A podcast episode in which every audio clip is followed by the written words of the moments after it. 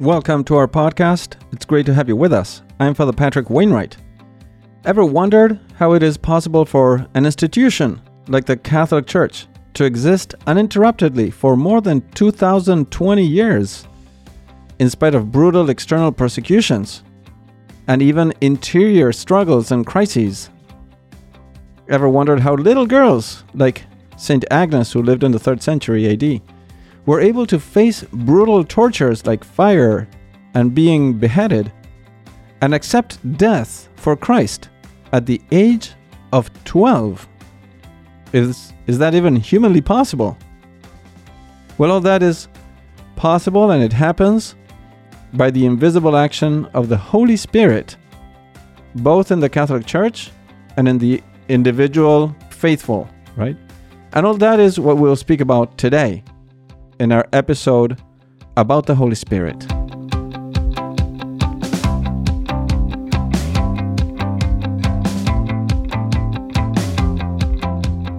Last episode, we spoke about the Holy Spirit and how he was revealed by God in the Scriptures. During the life of our Lord, the Holy Spirit made himself visible in different ways as a white dove, as a cloud full of light, as tongues of fire coming on the apostles, and as a strong wind. Even Jesus Christ spoke clearly about the Holy Spirit, indicating that he would send the Holy Spirit down on his apostles after his ascension into heaven. The clearest revelation of the entire Holy Trinity, including the Holy Spirit, was when our Lord said to his apostles toward the end of his life on this earth before ascending into heaven in Matthew 28:19. Go therefore and make disciples of all nations, baptizing them in the name of the Father and of the Son and of the Holy Spirit. So, if you want to go more in depth about the third person of the Holy Trinity, I encourage you to listen to my previous episode, which is number 46. And there I speak about how the Holy Spirit was revealed and who is the Holy Spirit? How is this third person of the Holy Trinity. Now, today I, send, I will center a little bit more on some of the main actions of the Holy Spirit in the world. In fact, the Holy Spirit continues the mission of Jesus Christ in the world that is, to help bring about the salvation of man. So, here are some scripture verses that will help us know how the Holy Spirit works in the world. The first quote is a comparison that we find on the Gospel of St. Mark, chapter 4, verses 26 through 33. Our Lord said, The kingdom of God is as if a man were to scatter seed on the land, and would sleep and rise night and day, and the seed would sprout and grow, he knows not how. Of its own accord, the land yields fruit first the blade, then the ear, then the full grain in the ear. And when the grain is ripe, he wields a sickle at once, for the harvest has come. A second quote is from the Gospel of St. John, chapter 3, verse 8. Our Lord said, The wind blows where it wills, and you can hear the sound it makes, but you do not know where it comes from or where it goes so it is with everyone who is born of the Spirit. We also read that during the Last Supper, our Lord spoke about the Holy Spirit to his apostles. And uh, among many other things, in the Gospel of St. John, chapter 14, verses 16 and 17, he said, I will pray to the Father, and he will give you another counselor to be with you forever. You know him for he dwells with you and will be in you. And later he also said, chapter 14, verse 26 of the same Gospel of St. John, The counselor, the Holy Spirit, whom the Father will send in my name, he will teach you all things and will bring to your remembrance all that I have said to you. And finally, St. Paul wrote to the Romans in chapter 8, verse 26 The Spirit helps us in our weakness, for we do not know how to pray as we ought. But the Spirit Himself intercedes for us with sighs too deep for words. Now, there are many other quotations from Scripture that illustrate still more the work of the Holy Spirit. Now, from these and many other teachings of the Gospels and from tradition, and from the teachings of the Church Fathers, the Catholic Church has learned and taught what was and what is the action of the Holy Spirit in the world. First of all, he has inspired, of course, the sacred writers of the books of the Bible to put into writing what God wanted them to write. Apart from that, he also brought about the incarnation of the, of the Word of God, and he anointed Jesus as the Messiah. Moreover, after the ascension of the Lord into heaven, the Holy Spirit came down to the world and to the church, particularly in the feast of Pentecost, in the, sh- in the form of tongues of fire. However, from the time of Pentecost, the Holy Spirit works in two fundamental ways in the world. First, he works in the church, the Church of Christ, the Catholic Church, vivifying it and giving it strength and life.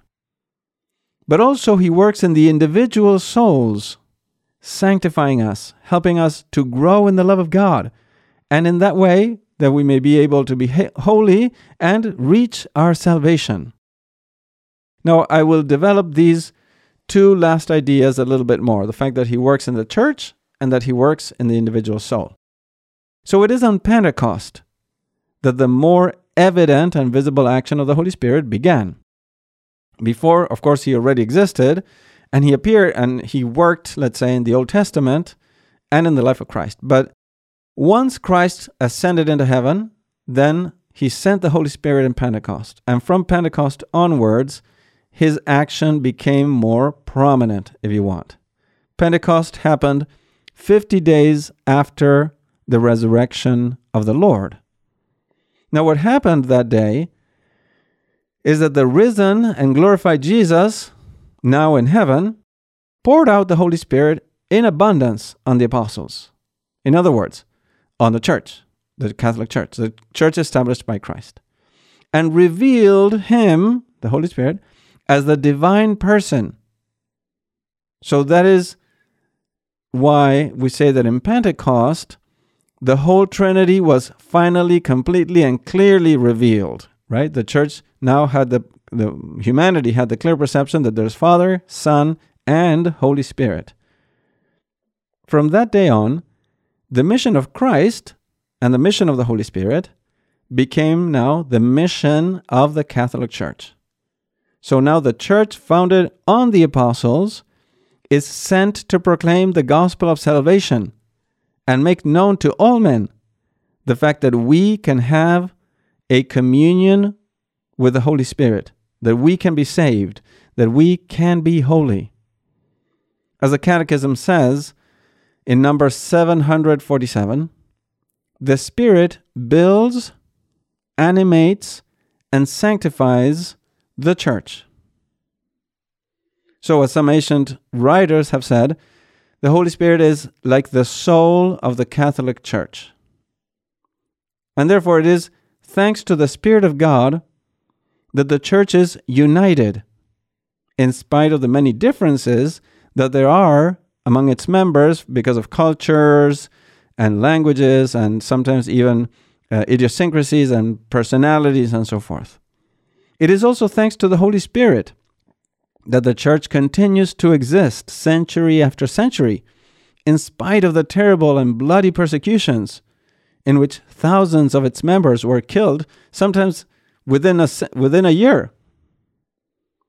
It is thanks to the Holy Spirit that the church is a channel of grace in the world. So the church is, thanks to the Holy Spirit, a means of sanctification. This is why we say the Holy Catholic Church, right? It doesn't mean that all the members are necessarily holy at the same time and every time, It means that the church becomes a means, a channel of holiness in the world, a channel of sanctification. And this happens through the seven sacraments that Christ gave to the church. And therefore, this is how the Holy Spirit makes us holy.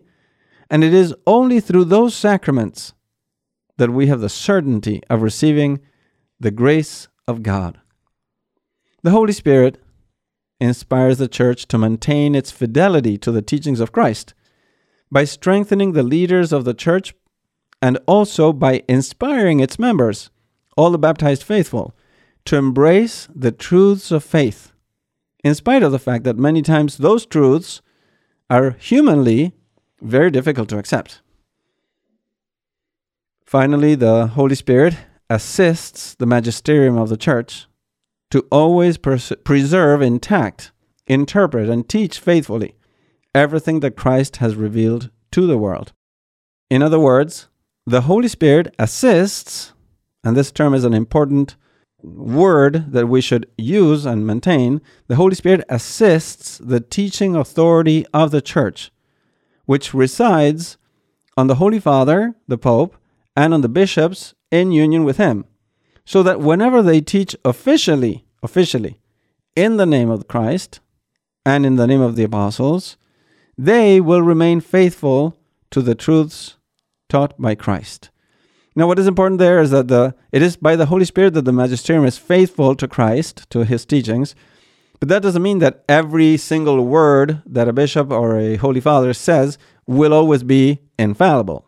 It means that they, in their teaching and their documents and the encyclicals, etc., especially in the in the dogmas dogmas of faith, they will remain faithful to the Holy Spirit. Uh, sorry, remain faithful to Christ, faithful to Christ, thanks to the action of the Holy Spirit.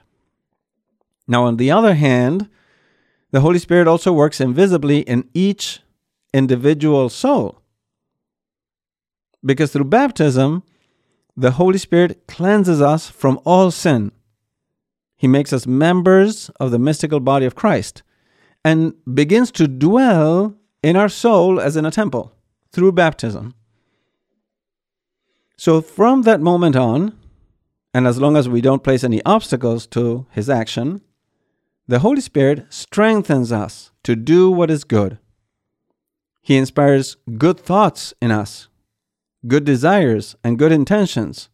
And that is how he begins to work in our soul. He is the true source of every good thing that we do. If we continue to cooperate with His action, if we open our minds and our hearts to His interior emotions or inspirations, then He will help us to put our good inspirations into action. Moreover, He will then make those actions fruitful. So, from the very beginning, with those good inspirations all the way through the, if you want, production of a good work or a spiritual fruit, it is the Holy Spirit that is working always in us, working with us, and working for us, so that we may glorify God and get to be completely united to God. In a word, to be holy.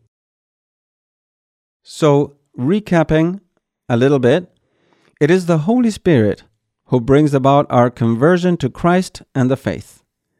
It is the Holy Spirit as well who infuses in us the life of God, sanctifying grace, and so makes us sharers in the divine nature of God, as St. Peter says in his second letter, 2 Peter chapter 1 verse 4, right? He speaks about sharing in the divine nature of God, becoming like God. And through that sharing of the divine nature, then the Trinity itself begins to dwell in our hearts and in our soul as in a temple. So the Holy Spirit is the one who gradually, through his inspirations and interior emotions, makes us grow in that sanctifying grace. He helps us to grow in the virtues of faith, of hope, the virtue of love, and it is finally the Holy Spirit who brings about our sanctification in every virtue, uniting us more and more with God, infusing in us the gifts, the seven gifts of the Holy Spirit, and making them grow in us. He it is who works in us and through us so as to glorify God in the world and help other people reach their salvation in Christ. So let us pray frequently to the Holy Spirit. Let us pray frequently so that He may continue to inspire the church and vivify the church, so that we may always have a church that is faithful to Christ. We need to pray for that intention. But also, we need to pray so that the Holy Spirit may help us grow in holiness, so that the Holy Spirit, so that we may be open to His action and that His action may be fruitful in us. We need to pray for this. Although, you know, the Holy Spirit wants to do this, He wants us also to pray and ask for that intention. It is with thanks to the Holy Spirit that we have faith. Indeed, as St. Paul writes, we would not have faith without the Holy Spirit. He says in the first letter to the Corinthians, chapter 12, verse 3 No one can say Jesus is Lord except by the Holy Spirit. So without Him, we couldn't be saved. Without His action, the Catholic Church would have disappeared long ago. So, in a word, without the Holy Spirit, we could never receive God's grace or be saved. So let us be thankful to the Holy Spirit. Let us have devotion to the Holy Spirit.